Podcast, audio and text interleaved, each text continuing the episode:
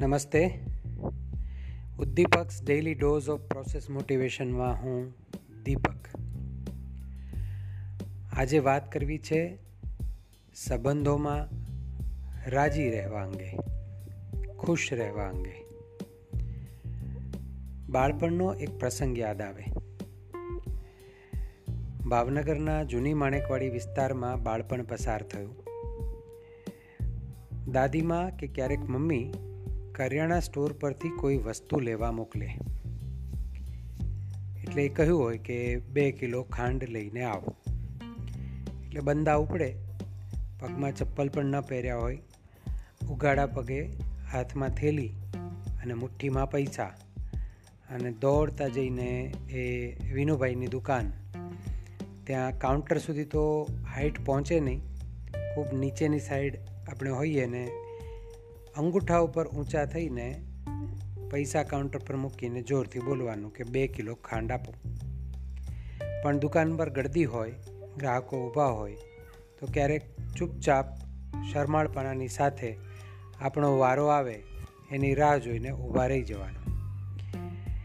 પણ ઘણીવાર એવું જોવા મળે કે બિલકુલ અમારા પડોશમાં રહેતા એક બેન, એમનું નામ હતું રાજીબેન. રાજીબેન ભરવાડ. પણ રાજીબેનને બધા શેરીમાં હુલામણા નામે રાજકી નામથી બોલાવે. રાજકીબેન આમ પણ ખૂબ બોલકા, વાચાળ, ઉત્સાહી અને ખુશનુમા વ્યક્તિ. શેરીમાં ચાલતા નીકળે એટલે બધા સાથે વાતો કરતા જાય. તો ઘણીવાર દુકાને વસ્તુ લેવા ગયા હોઈએ ત્યારે ભીડમાં એ વચ્ચોવચ્ચ આવીને એક નાનકડી કાચની બોટલ કાઉન્ટર પર મૂકીને એમ કે કે પચીસ પૈસાનું તેલ અને ત્રીસ પૈસાની ખાંડ અને વીસ પૈસાની ચા આપો.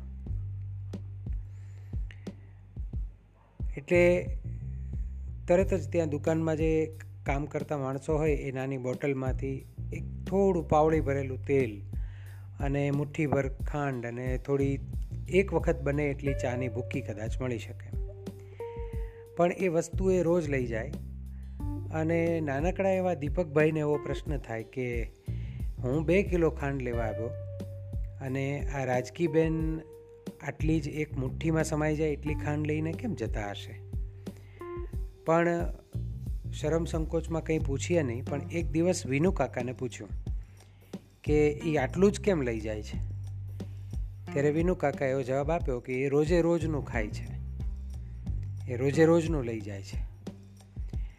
અને જેટલું મને સમજાયું એટલું લઈને હું ઘરે પહોંચી ગયો. પણ એ વાત આજે પૂરેપૂરી સમજાય છે.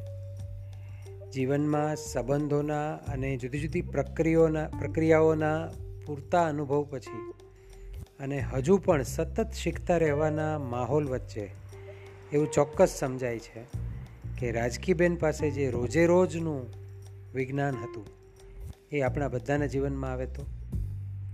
રોજે રોજ આપણે રાજી રહેતા જઈએ. રોજે રોજ આપણા સંબંધોને માણતા જઈએ, શીખતા જઈએ. રોજે રોજ એમાં ઓળઘોળ થઈને જીવતા જઈએ તો? તો આજે રોજે રોજની ખુશી છે ને? એ આપણને દુનિયાની સૌથી શ્રેષ્ઠ ખુશી લાગશે. કોઈ બહુ મોટા સપના નહીં આવે. કોઈ બહુ મોટા એચિવમેન્ટ લેવાનું મન નહીં થાય. પણ આજે રોજે રોજની નાની નાની ખુશીઓ છે. એ આપણને જીવંતતા બક્ષશે અને એ જ આપણને જીવન બક્ષશે. તો પૂછીએ આજે બધા જ રિલેશનશિપ માસ્ટર્સ પોતપોતાની જાતને. સ્વયંને પૂછીએ કે મારી, મારા સંબંધોની રોજે રોજની ખુશી કઈ બાબતોથી મળે છે? Thank you